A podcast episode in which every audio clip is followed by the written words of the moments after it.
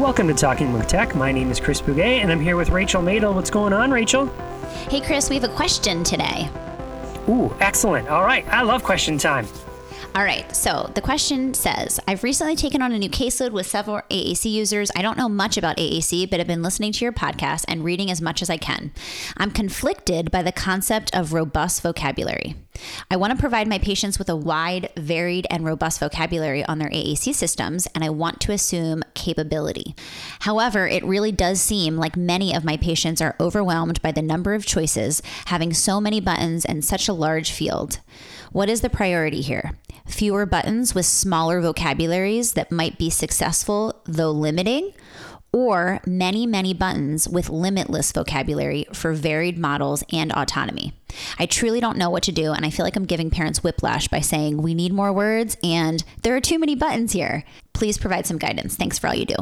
Rachel, could you repeat one sentence? You probably know what sentence I'm going to ask you to repeat. I, I do. I do, Chris.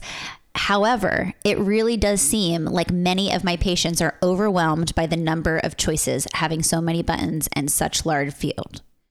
I want to dig into that sentence uh, because this is something we hear quite a bit, or I see quite a bit. I think would it be consistent? Do you hear people say that or have that same sort of sentiment? Yes, I think that that's like when you're thinking about a robust vocabulary and robust AAC system, I'd say it's the number one kind of um, pushback, maybe, or fear that's instilled when like people feel like there's so many words, it has to be too much. And so, th- what I really want to dig in there is that word seems. It seems overwhelming. So, let's rephrase that question and say, or rephrase that statement and say, what evidence do you have to support the claim that it's too overwhelming? Uh, another way to maybe phrase that is um, what behaviors are you seeing? Um, what actions is the person doing that has led you to that conclusion? Yeah, I think that's fair. And I think that when we start to ask that question to ourselves, sometimes perhaps we do have some things that we can list off, right?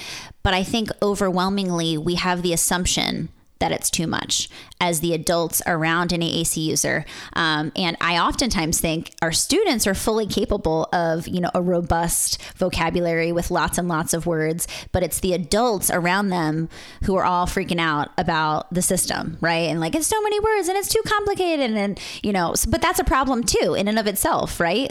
So we really have to balance these two things. It is, but let's break them down into each one because there's two separate problems that are separate but related, right? So we've asked that specific question in talking with Tech Lives or in different presentations where we've done is well, what evidence do you have to support it? And that what sometimes comes back is well, they've when I give them the device with all these words on it, they start pushing buttons at what seems to be random, sort of exploring it and not really knowing it. And it doesn't seem intentional. And our response to that is How do you know it's not intentional? Yes. you don't know that it's not intentional but then also a big question to ask is is the student the person are they literate because if you were you say this all the time in our presentations if you were given a system and the text underneath was either not present or in a language you didn't know let's say for me it's chinese i don't know how to read chinese but let's say that was what the characters were what would I do given a system with pictures like this? I would start hitting the but- buttons at random, listening to it, trying to figure out what they were. And is that what we're seeing with kids do? Is if you give them a, a tool that has lots of words on it and they start hitting the buttons that seem to be random, does that seem overwhelming or does it seem like they're using their the skills they have to try and figure it out? Exactly. I also like to think, you know, what happened the first time we all had smartphones in our hands? We were like, how does this thing work? What does this button do? How do I get to that other screen that I was just on? You know, there's like a learning curve with technology for people, and it's the same for our students. And so, you know, we have to give some grace to our students who especially students who aren't literate right and are learning language right so they might push the button different, but they haven't had enough experiences with that word in a meaningful way to actually understand what the word means. So it will present as if it doesn't feel intentional, but the intention is that they're learning how to explore their system, they're learning different words, and then us as adults come in and we give them meaningful experiences through modeling with those words. Uh, the example, you know, I love my analogies, right? The analogy that I would use to, to help people wrap their brains around the second question here about, or the second component of this is just like the adults are the ones who feel overwhelmed by it, but maybe the it's when we're imposing that on the student as well, because it certainly is legitimate, right? We've seen that too. Like here, here's thousands of words, um, or here's an array of of uh, the home screen, and man, does that look overwhelming to me as an adult. So it must must be overwhelming to the student. Well, how did you learn the to keyboard? Like that that's the analogy I like to use is when you were uh, first learning to be a typist and type, did you only have some of the letters and then slowly over time we added them to make sure we weren't overwhelming you? No, you had access to all the entire keyboard and then we just did our instruction around okay, we're going to focus on ASDF, ASDF, practice that, practice that. You can ignore the other stuff. And so I feel like that's again the the the right foot to lead this dance with is all right, adults, yes, at first, that whole QWERTY keyboard might look intimidating. Just practice spelling your name on it, or just practice uh, finding these few letters. So the same analogy would roll over to AAC. Yes, okay, it looks like there's lots of words here, but you only have to focus on these two words for this week. Can you practice finding these two words? And next week, let's find two more words and slowly build up your skills over time. I think the challenge is, you know, when we are the ones who get to decide what words are visible and not visible, then we run into really dangerous territory because we are, you know, not only limiting our students with what they get to say and what they have opportunities to see modeled in their everyday experiences, um, but, you know, we oftentimes, I see teams get stuck there. So, you know, getting stuck with only a few words until we get to some level of mastery is the wrong move.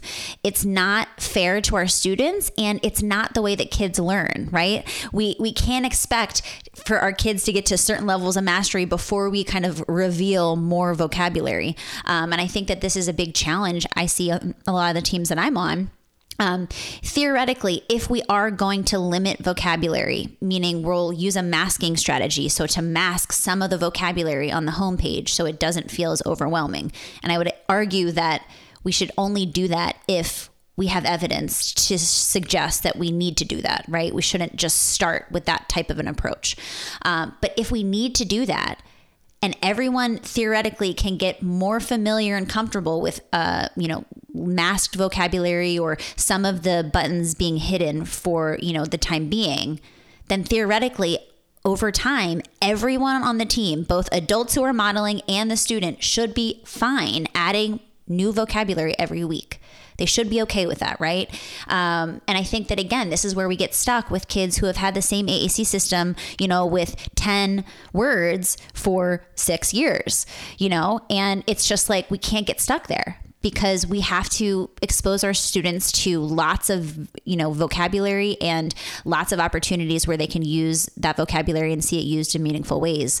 And we're really doing our, our students a disservice if we're not providing robust vocabularies. Um, let's it's it's interesting you use that word robust. Let's talk about that word. It gets thrown around a lot in AAC. And so when we talk about having uh, you said robust vocabulary, but let's talk about it. Just what is make what makes a system robust? So what makes a, a tool robust? I think there's a pretty short list. um, tell me if you agree with this. So, the first thing that a system needs to have is access to core vocabulary. Core vocabulary has to be part of a system. Agreed? Woo! Yeah, of course. Okay, second thing is we're talking about core vocabulary. It's not just the root word, but we got to have the grammatical markers, right? So ing, plural s, ed, that kind of stuff. Does the system have some way of uh, does the tool have some way of, of of allowing a user to use those grammatical markers. Again? Absolutely. Yes. We don't think about grammar and morphological things in the beginning, um, which we should, right? Like, there's no reason that our students shouldn't have exposure to grammar and morphological changes, um, you know, alongside of the words that we're modeling. But we absolutely need to have that feature because truly, in order for anyone to say whatever they want to say, they have to have access to morphological changes. And in, if they want, really want to say whatever they want to say, then you absolutely need to have a Dun, dun, dun, dun, a keyboard. Now, there's some things you don't want to have to learn to type in every single time because you might be saying them so frequently, even though it wasn't part of your vocabulary that was out of the box, right? We always use the example of um, our dog's name, right? Your dog's name might not be a word programmed in there, but you don't want to have to go to the keyboard and type it out every single time. So you want to be able to actually program words in as well, right? Is that so? that's another thing that the tool needs to have uh, to make it robust is the ability to add vocabulary. Fair? Yes, add vocabulary and also um, some phrase based language too, um, because sometimes we need to have quick access to a phrase. Um, and again, if we're thinking about long term AAC and we're listening to AAC users, um, there's some things that they need to have quick access to. They don't want to type out every single, you know, phrase or sentence that they say over and over again. Um, you know, thinking about rate enhancement is something that again, I don't think we think about in the initial stages, but we need to be designing with the end in mind and thinking long term. Yeah, and and uh, I think Alexandria and Marge, who are about to hear part two uh, coming up, would totally agree with that, right? I mean, is that fair? Like they'd be like, yeah, you got to be able to program things in that are that are phrases, right? Uh, so that that's another reason you want to have that as a as a tool um, or as a feature of the of the AAC tool that you're thinking about. Another thing you might be thinking about is uh, to make it robust is, or at least in the consideration of of a robust tool is, well, how can I get to the the words with the minimal number of hits, right? So uh, the more activations I have, the harder to model, the more ro- more uh, burdensome it's going to be to find the words and hit the words or access the words. So how can I get there as quickly as possible? Is that also fair? Yeah, I would say, you know, the system that supports motor planning the both the most, meaning like I can learn when I touch this device three times, I get to the word that I'm looking for. Um, and again, I think that one of the challenges with this idea of this question, right? This robust vocabulary and what, you know, what words to reveal and things like that um, kind of also goes into this idea of, you know, how, what's the grid size that we start with? Like, do we start with huge buttons of, you know, just 10 buttons on a screen?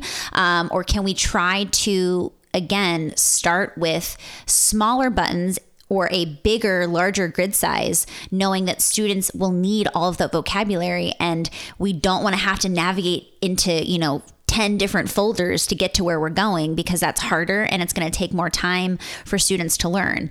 Um, so I think that this kind of also goes along with the question is this idea of supporting motor planning and the least amount of hits, the easier it is to access your vocabulary. Um, and that's important. So I feel like that's pretty. That's the that's the list, right? If you were to just go back and listen to this and jot those down, those are sort of the okay. What is robust? I think we just defined it. Is that what do you think? I think so. Um, I was trying to think if there's anything else. I mean, there's obviously features that are really nice to have, um, but those are the essentials. So whenever you're thinking about AAC, you want to make sure these essentials are in the systems that you are utilizing, recommending, um, or trialing for students. Because if it's not, then you know we really need to kind of go back to the drawing board and figure out, um, you know, what could we use um, that is robust yeah, one of those features might be word prediction, right? I would say so. Many uh, tools now do have a robust a robust tool will have a keyboard, right? We just said that's sort of a necessary component, but does that keyboard also have word prediction built in? That might be another consideration that you throw into the list. Uh, but it's certainly you need to have a keyboard for it to be robust. All right. I don't know. Did we, did we answer the question? I hope so. I mean, I, I just want to kind of mention that I realize this does feel like a challenge, right? And I think that the person who asked this question obviously is struggling with this idea. She's like, I know that I should provide access to robust vocabulary, but how do I actually like figure out how to actually implement? And I think, kind of to summarize what we said in the beginning, Chris, it's like figuring out what is, you know, what can the student do? So, sometimes I'm in a situation where I feel like the student is fully capable of the full, you know, system, all of the words, right? But the adults are the ones who are like, I don't really know, it's too much, and all these things. And so even if we have a student who's capable of doing the full system and can, you know, learn and watch our models and, you know, imitate those models, then if we have adults who aren't comfortable enough to model on the system, then students won't use that system, right? And so it is a balancing act, figuring out the kind of optimal level of, you know, vocabulary. But I think the key here is if you do decide to mask, if you do decide to hide some vocabulary, you have you can't get stuck there. You have to keep increasing vocabulary over time. And I think that that's kind of the takeaway message here is that you know, there may be some reasons that you mask vocabulary or you limit some of the vocabulary to start, but we absolutely can't get stuck there. Um, and so often I see us kind of just get stuck, and we don't need to get stuck. We can definitely keep introducing new vocabulary over time. And I also think just like we have to stop expecting perfection out of our AAC users. This idea that like every single thing you say has to be completely intentional and accurate and appropriate within the certain context that you're in. And that's just not realistic for any for any child that's learning language. Um, they play around with language. They have an idea in their head that isn't related to what's being talked about, you know, in that moment, and that's okay. Um, I think that we look at it like, oh, they're not being accurate or they're not being intentional, and it's like, what is our expectation here? That they're 100% perfect 100% of the time? Um, I think that we really need to question what we're asking our students and what we're asking of them, and really be more realistic about our expectations and more flexible with the fact that our students are are exploring language, they're learning language. And, you know, that's part of the process is, you know, maybe using a word that doesn't fit and then us attributing meaning to that. And then therefore the students learning what that word actually means. Hmm. Teaching. It's teaching. Exactly. So I, I, guess that means, Rachel, that we did answer the question. And I guess that means we can start our interview. Yep, we are going into part two of the interview we did with Marge Blanc and Alexandria Zachos.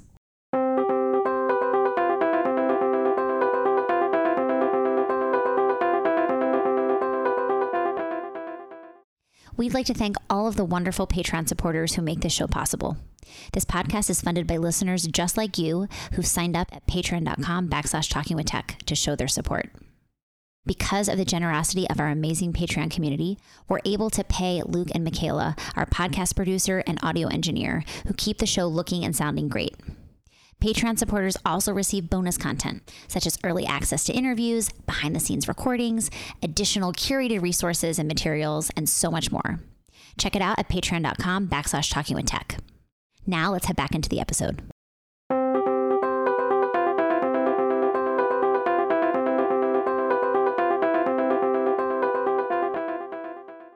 Gestalt in stage one, this delayed echolalia, that is how a child is mainly communicating in stage one. When they move to stage two, that is called mitigated um, mit- mitigation. So they start to use mitigated Gestalt or they whittle down. Marge reminded me of this a while ago. Uh, the larger Gestalt. Okay. So um, let's one of my favorite favorite that I use all the time gestalts from one of my clients is don't worry, I'll help you find your mama. And that came from a Dora episode and she kind of used it every single time something was lost or she couldn't find something or she just had that feeling like I want something, but I just don't know where it is. And so that was her gestalt, that super long thing. And so when she got to stage two and she was able to mitigate it, I started hearing, like, don't worry, I'll help you find grandma. Or um, don't worry, I'll help you find the ball. And she was able to kind of do what we call mix and match, right? So she took a chunk from one gestalt and a chunk from the other, and she put them together. Now, you might also hear just that um, that trimming down of "Don't worry, I'll help you find your mama." So she might go, "Don't worry, now that's stage two, right? Because she was able to just cut it off. And um, that means she's starting to move in her language development um, to being able to communicate more flexibly. Um, in stage two, um, so we either have that trimming down or that mixing and matching. Now, stage three, I always call this the magic stage.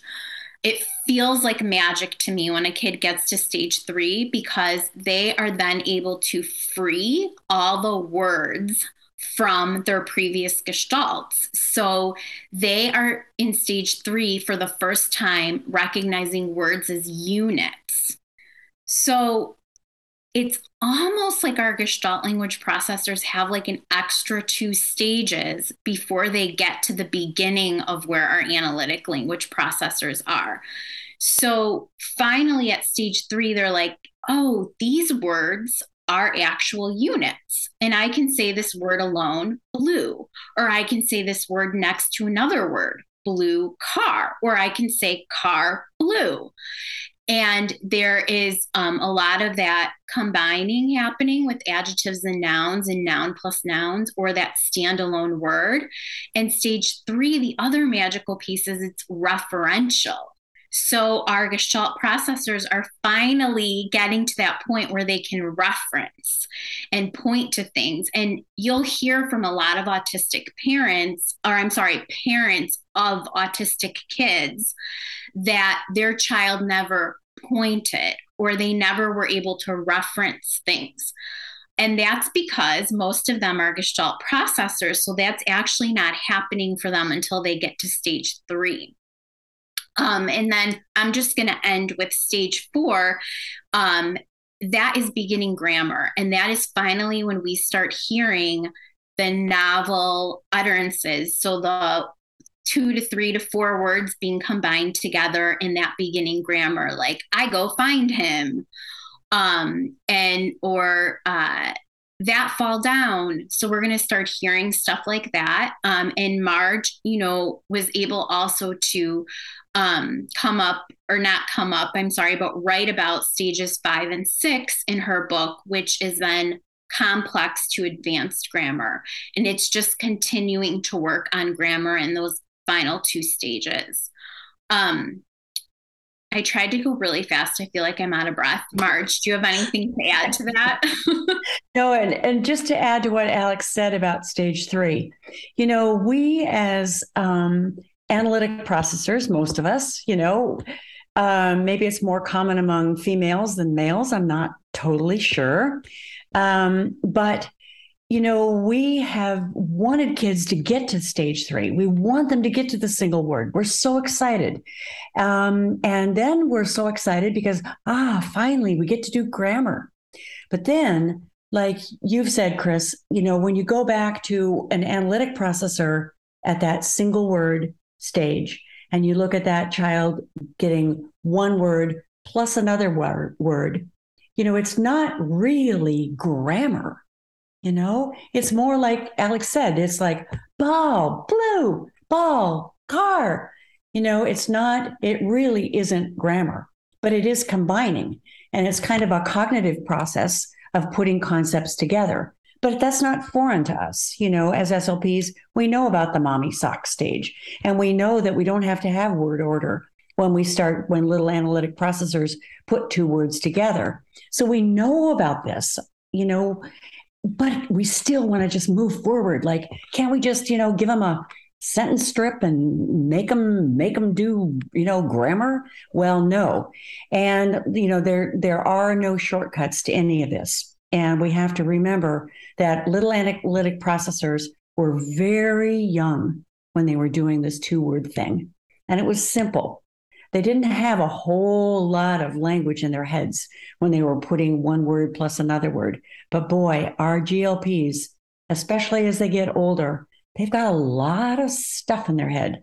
And, you know, they need to kind of unpack it and get down to that. Oh, it's a word. It's a word. Really? It's a word, word, word, that word. You know, gray, sky, blue, car, sock, my. You know, before we move into grammar too fast.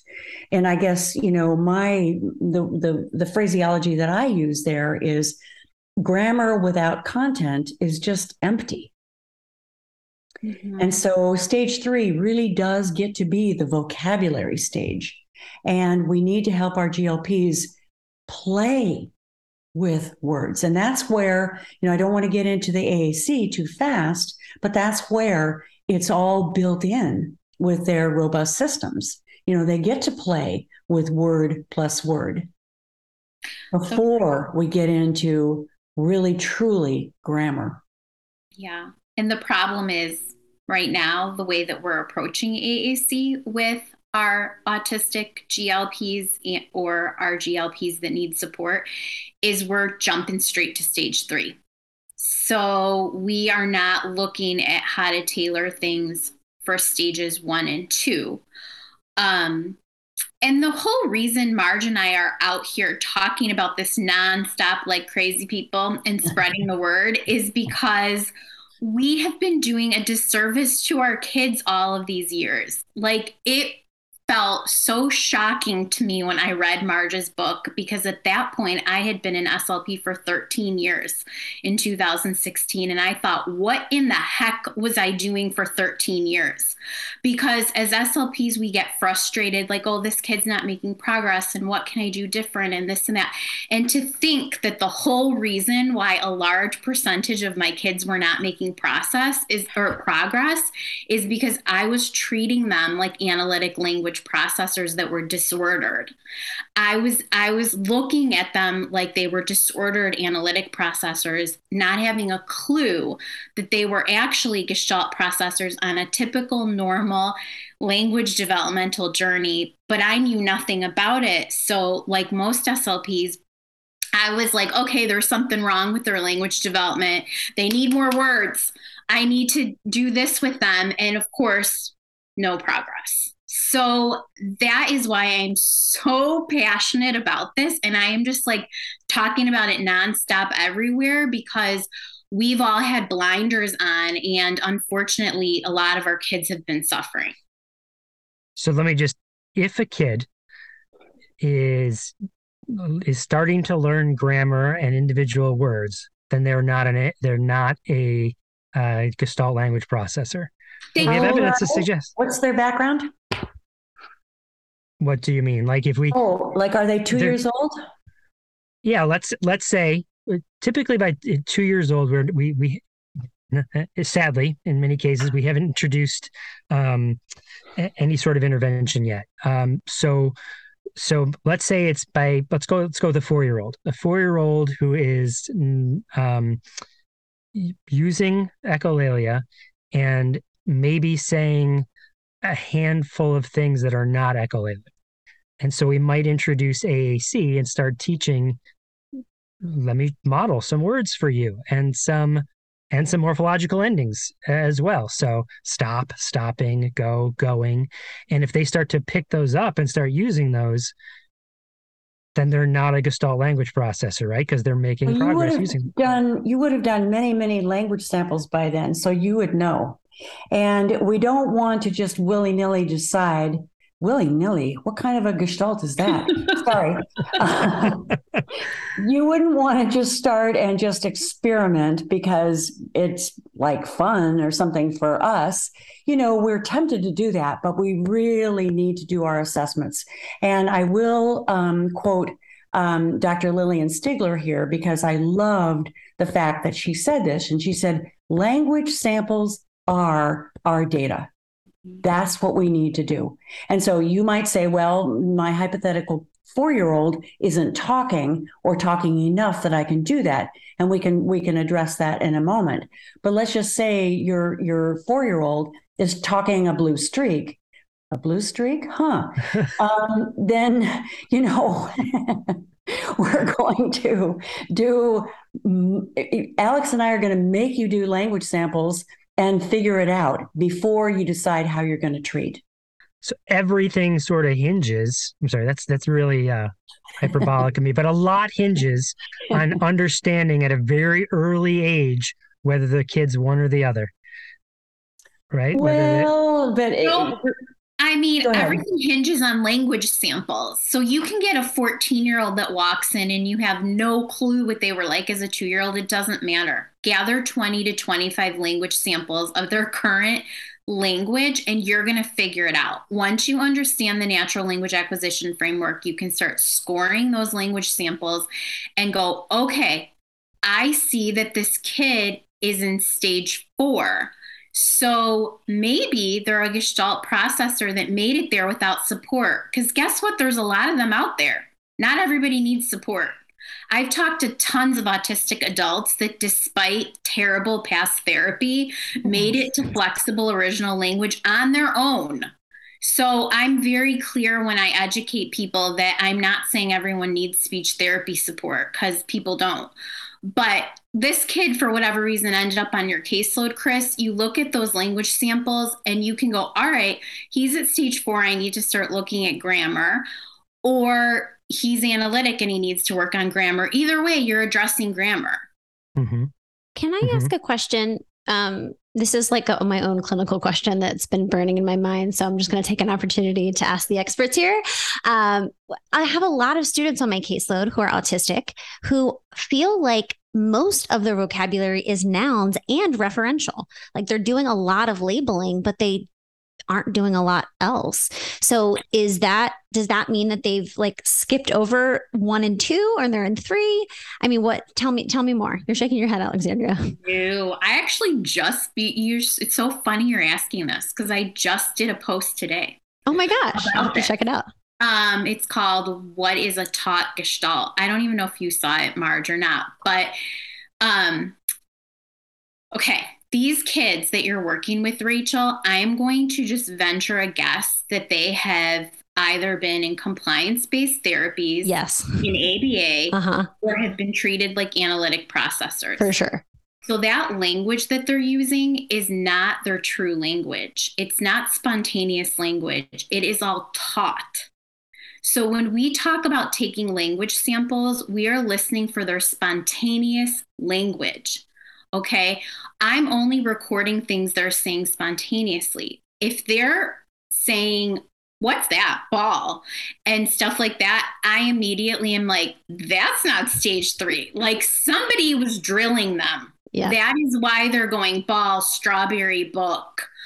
Um, and unfortunately, a lot of our kids fall in this category because of past therapies and the way people have been communicating with them, they have all these taught gestalts that makes a lot of sense to me. And i feel like oftentimes parents are you know just like working on labeling right? Because they yeah. don't know what else to do. And they're like i need my kid to start developing a vocabulary. And so you know when they start getting one or two nouns it's like oh let's do more. Let's label everything in the environment. Um, so that makes a lot of sense to me um, that it's it's learned and memorized and it's not their true you know language processing necessarily that's not the kind of intrinsically motivated language that they develop um, it's more just a result of intensive intervention and like you said compliance driven but we have to also remember that the, the child who's at stage one developmentally is taking in any language as a gestalt. So it's a single word gestalt. If that child happened to have escaped ABA and gotten to stage two, and there were these taught single words, it's possible that that child might be able to put those single words into a frame, to use Ann Peters' word, and plug in, like Alex was saying about the mix and match. And so if they're at stage three and got there on their own, they might be, then you could have vocabulary. That's really rare, though, by the way. So don't take that rare. as a model. No, the very common thing is that they're at stage one, they're a little kid, they get all these stage one single word gestalts. And we know that at stage two, they've got to break them down. And you can't break down a single word unless you're doing morphology. But anyway, that's another topic. so, Rachel, now that you know that, do you know what you would do with those kids?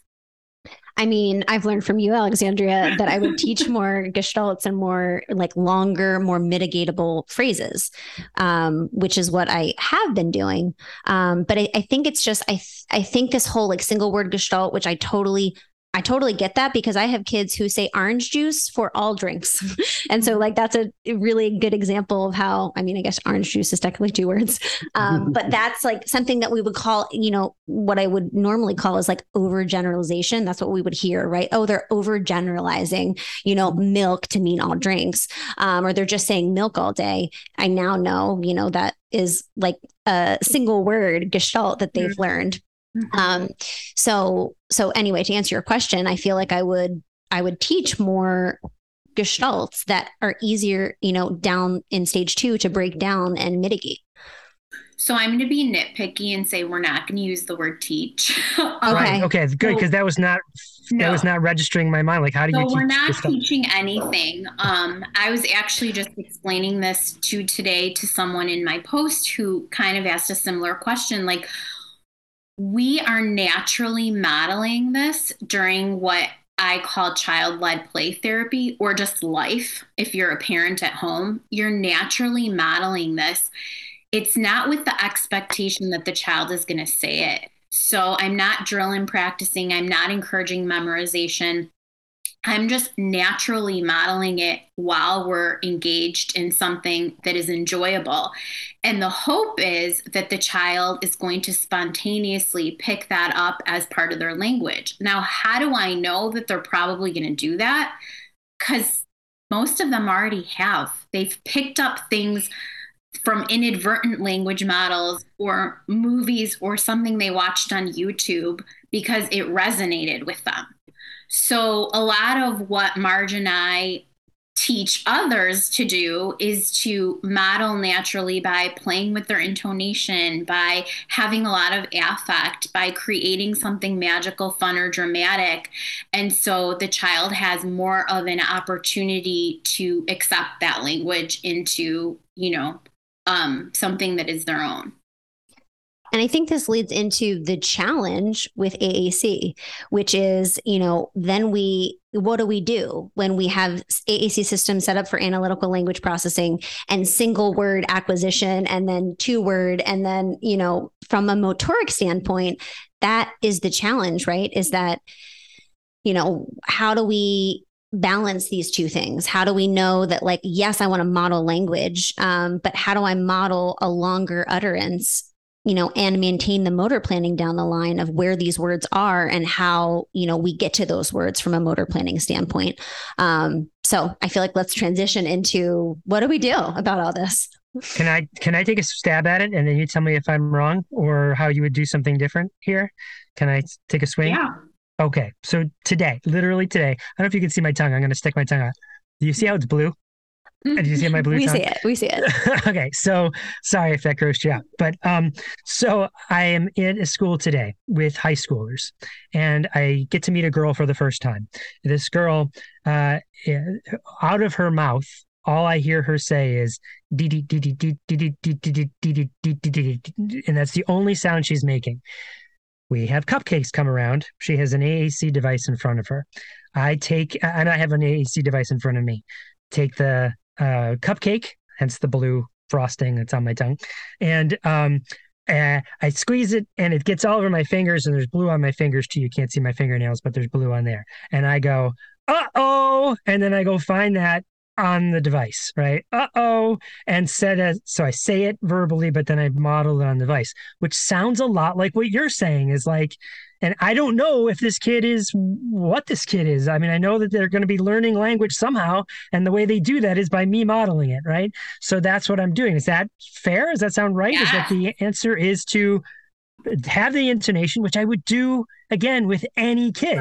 So, There's right? a lot of commonalities um, with the way that you guys teach people how to model on AAC. Um, I I'm assuming you teach this way too, Chris. I've seen Rachel's course. And I mean, we are kind we're saying the same thing. I think the problem that we want to address is that the way that typical AAC systems are set up, they're set up for analytic language processors. So, uh oh, could be a really awesome gestalt for this girl. Um, but then where are you going to go next, Chris? Are you going to start focusing on core words?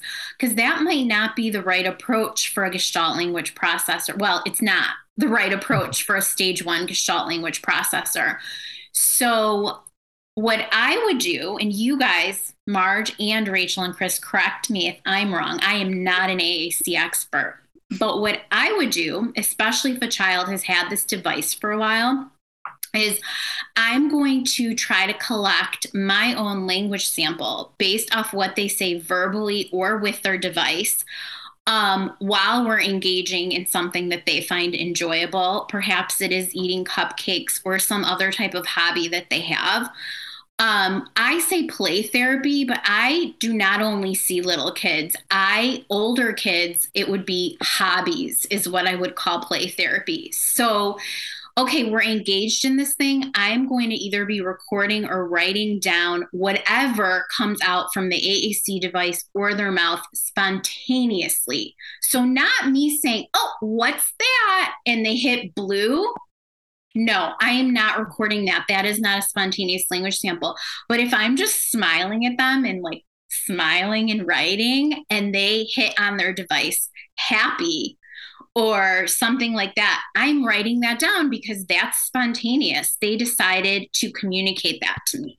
Except who taught them what happy was? And that's like, where how I do feel they know what the word is? and that's where I feel like the challenges with AAC is that we're working with complex communicators who are reliant solely on us modeling on their AAC, which is why I use the word taught, which I should have used the word model. But I'm thinking teaching because I'm really trying to find strategic you know, gestalts or words or vocabulary to model in you know routine situations that happen a lot for the student that are motivating. And so i feel like that's the challenge is that like when we're talking about kids who have access to verbal speech it's easy to model language and play-based opportunities and see what sticks. For aac users it's like we need to be highly strategic because we know they need a lot more repetition and modeling for the motor planning on their AAC in order to use it. It's not typical that a kid in a play based opportunity who has an AAC system next to them, who's hearing all the language input, right? We could be modeling those gestalts verbally, but if we're not actually modeling them on the AAC, then the child will never learn how to use that on the AAC. Okay. makes so sense? the other thing I'm going to bring up here is this is my first language sample, right? I know this is so difficult to do in a lot of environments, but you would never, at least I at this point in my career, would never write a report based off one language sample. So I'm going to end up seeing that kid five more times. I'm going to end up getting videos from home and language samples. And I'm going to see is happy something that's spontaneous for them, or is that a taught gestalt? Are they using it when they're cooking with their mom in the kitchen? And then they also used it when they saw me smiling and writing. And then it's also when dad says it's time to go to McDonald's. And so is that part of them? Is that part of their language? Or they're only like labeling because they saw Alex smile. So now they're going to hit happy. And I think the challenge is in order for the child to then spontaneously say happy, I have to be, first of all, selecting that as something to model, right? Like I have to find that word and model it. Um, but then it has to be repeated, right? In lots of situations, at least in my experience with complex communicators, like that's the process. Sometimes words come, you know, more naturally and it's like modeled one time and it's like, I've got it, right? Um, but I think that's the challenge is, you know, we got to a place of happy because we decided in that moment we were going to go to feelings and go to happy and model happy. Um, so I guess my question is, how do we decide what we're actually modeling for Gestalt language processors because, again, it's not. It, we have so many opportunities to model language immersion verbally for students who have the ability to have verbal speech and show us that they can latch onto one of those gestalts or something that they hear from us. But I think that the process is a little bit different for AAC in the sense that like we need to be more strategic because it's not as easily learned because of Right. the motor planning and all of those things that go into it. But I think the process is the same. It, it, we are still modeling stage one gestalt. So I have a four year old right now on Proloquo, the $10 a month version, that version. And he has a folder of gestalts. And in there, I have put all of the gestalts he verbally says, plus the ones that I'm targeting. So we didn't even get into this on this episode at all, but we're looking at giving this child a child in stage one gestalts for transitions, for help, for shared joy, for surprises. We're looking at all of those categories. Okay, what are they missing? What do they need to communicate to us? So I have on there for him one of my target things that I'm naturally modeling for him is um, uh, I don't like it. And then I also have no on there.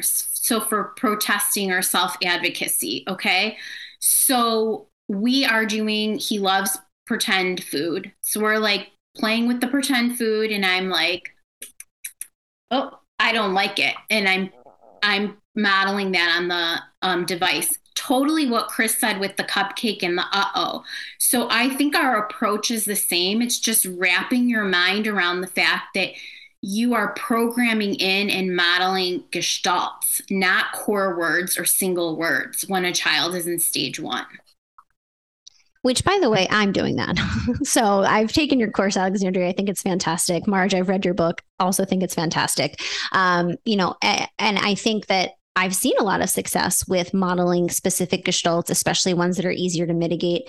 Um, I think for our listeners, the challenge is like, I mean, this is all new to everybody, right? So we're all trying to wrap our heads around how do we do this with technology that's not really working for us, um, you know, and thinking, we're always thinking long term. So Chris and I are always talking about like design with the end in mind, support motor planning, support you know students right now but also down the line. And i think the challenge is you know we can program specific gestalts in but then how do we like what does mitigation look like? You know when we're thinking about a single message in one button that says i don't like it um, it just feels like super messy down the line to figure out like how do we like mitigate that? And like how do we program aac to support you know stage two for example? Mm-hmm.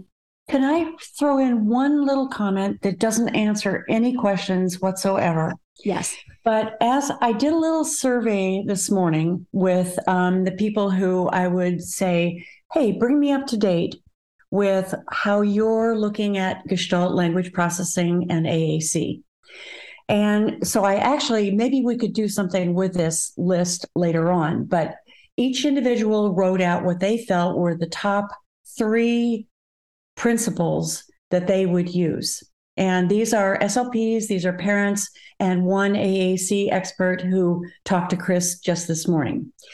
And so, um, how all this fits together is that particular, and this is uh, Kate Flaxman said that she felt that this stage that we are in now as professionals in our learning curve, our learning curve, is that everything that is customized now is the N of one approach, that each individual is an individual, and that um, we really need to come together to recognize some of the principles. And you guys are talking about older students, and obviously that's a, another step removed from the four year old and the little kids who we hope haven't been over taught and we can really do some things that honor their communication. But here's the one comment I'll make, and that is Kate said that from her perspective of coordinating with many, many other experts, um, individuals, parents, SLPs, that just the inclusion of a child's favorite gestalt in their system changes everything, and that the trust factor goes exponentially up and the communication just blossoms. And if if we as a whole group can do that then you know we can have all kinds of experimentation and the ends of one which of course is jennifer cronk's you know blog which she called that because her boys name starts with N.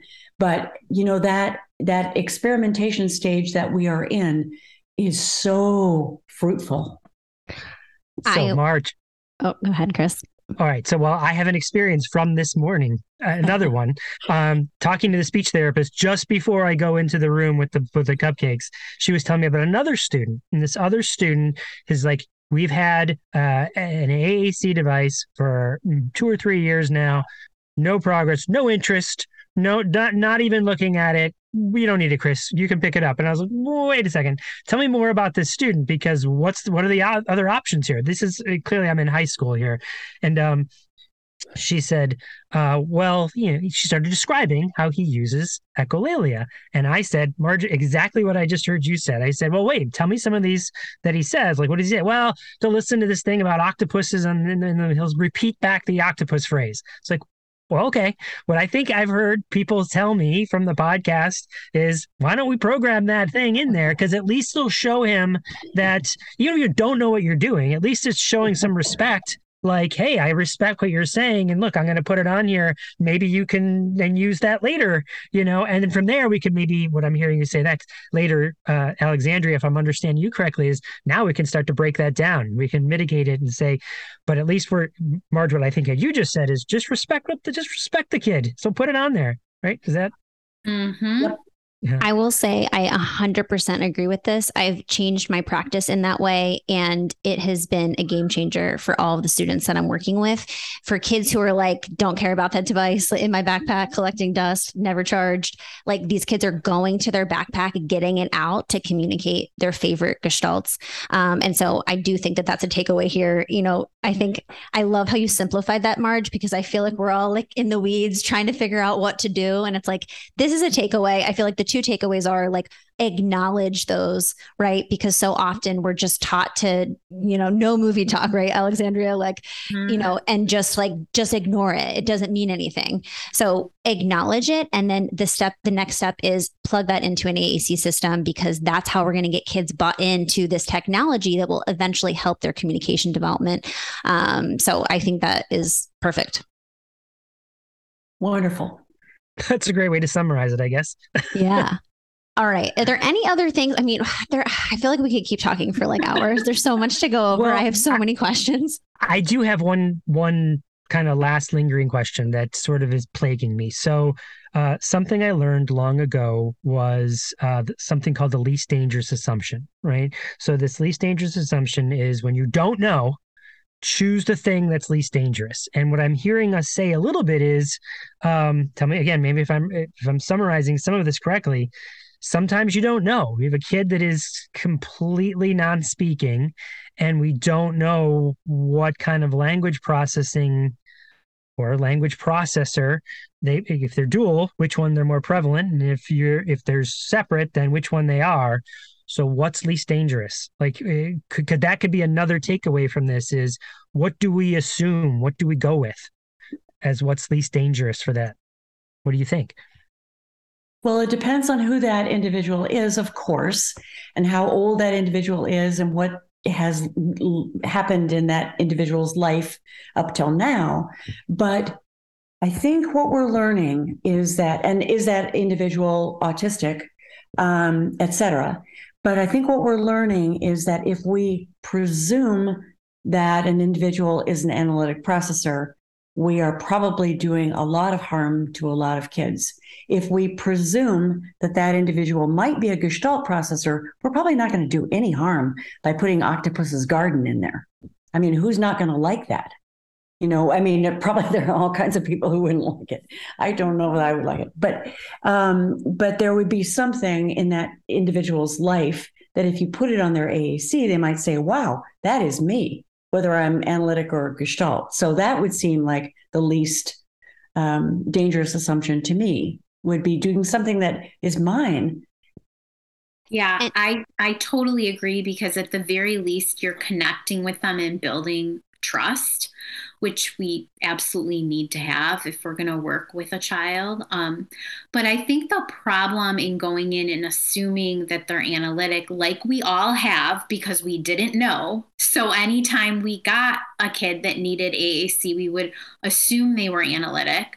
Um, unfortunately, the damage that we're doing is these kids stay stuck in stage one, they amass these hundreds of single words and it goes nowhere. Or there's no buy-in with their device and they're not interested and it's uncharged and collecting dust like you said rachel. Um, so i say the least dangerous thing is to go in and try to build a relationship with that child. You know that they're into dora you're going to put dora on their device. And I'll just say in my own clinical practice over the last year, as I've been really, you know, deep diving in Gestalt language processing, for my students who are completely non-speaking which i feel like that's the challenging population right for our students who are showing us that they have some gestalt it's like awesome let's plug them in that's easy it's for our kids who are completely non-speaking you know what do we do and i found that you know, I will do both, right? I'll do some single word modeling, but I'll also program some, you know, gestalts that match the students' kind of motivation, excitement, intentions. And then I see which one are they more likely to go utilize spontaneously. Um, and that's been really effective. And I've had some students who, you know, are doing a little bit of both, but it's like, wow, they do so much better with that chat folder where they're opening it up and they're saying, I loved that. And, you know, all these really emphatic gestalts that we're programming in. Um, and so I feel like for our kids who are non speaking, um, and maybe maybe the blanket assumption should just be we should be adding these types of, of things to an AAC system, which is not uncommon. We've been using quick fire phrases for AAC systems for, you know, ever you know it's not something that like is brand new um, but i think just considering that we don't want to just blanket single word core word approach. Um, we can do a little bit of both and see you know what happens clinically. Um, and like i said over the last year clinically i've seen some kids are like they're in that chat folder and i'm like you're probably a gestalt language processor. Like you're responding to those you know longer phrases um, and gestalts that i'm programming in and you're not as responsive to you know single words um, as as much as you are in the in the the longer words or the, sorry the longer phrases and probably if you were my SLP, I would go along with that and I would not fault you for kind of testing me.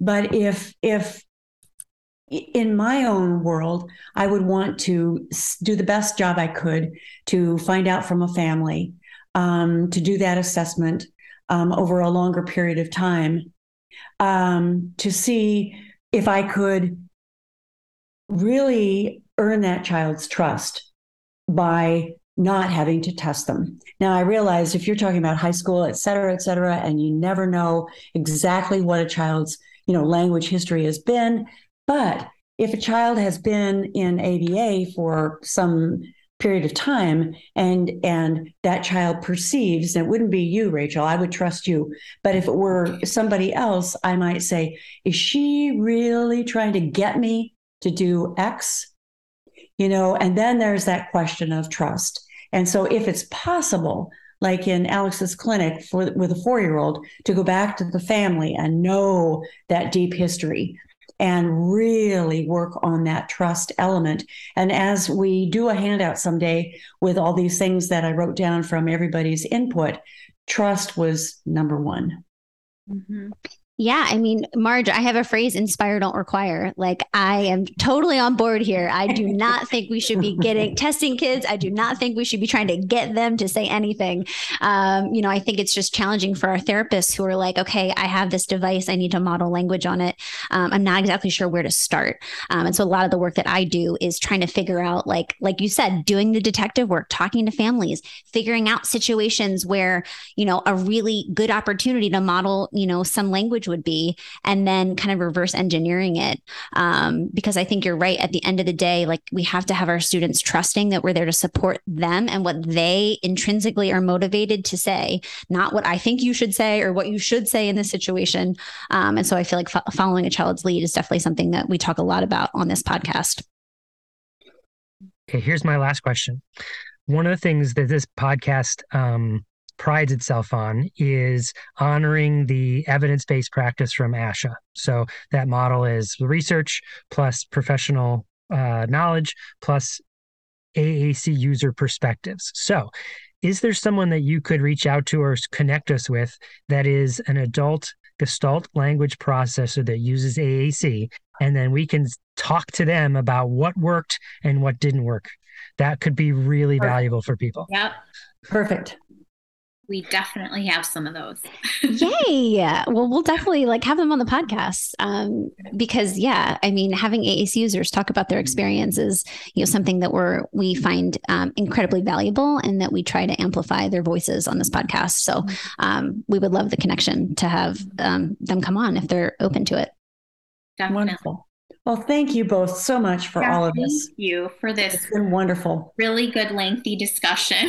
yeah, we're definitely going to break this into two parts, which is totally fine. And, you know, thank you guys so much. I know we're kind of pioneering new territory here. And, you know, there's a lot of questions that people have. And I feel like we did a really good job of kind of just like figuring out where the gaps in knowledge still are and, you know, how we can kind of wrap our, our heads around this in our day to day practice. Um, because you know i i'm i'm super open i know chris you're super open like we're all open to these new ideas um we just need to kind of have some ideas and and talk to each other about like what do we do and how do we do this Marge, are you like, but they're not new ideas. They're from 1985. And, and then we just lost it somewhere. It, it slipped through our fingers. Is that how you're we feeling? We actually didn't get to that, Marge. You didn't Well, talk yeah, about but- why we don't know about this. We'll do that another time. Yeah, another. Okay. Thanks, But, but really, truly, thanks for reinforcing the idea that it's not new. yeah You're absolutely right. And I think I think when I reference new, I'm talking about this fusion of AAC and Gestalt language processing. Like that is a new frontier that we're all trying to figure out. Um, you know, so I think that that I- know the Gestalt language processing has been around for a long time, um, but like figuring out how do we actually do this in our clinical practice? Like, what do I do with this AAC system and this Gestalt language processor? Like, I'm not really sure. Um, and that's where things like social media, Facebook groups, I've learned so much from just people's experiences. Um, so it's been really helpful. And Alexandra, your social media has been amazing. So I definitely recommend everyone go check that out.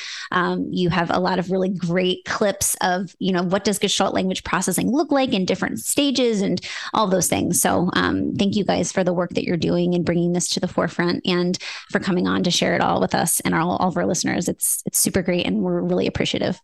Well, you are very welcome. Thank you. Awesome. So for Talking with Tech, I'm Rachel Madel, joined by Chris Bugaj, Marge Blanc, and Alexandria Zachos. Thank you guys so much for listening, and we'll talk to you guys next week.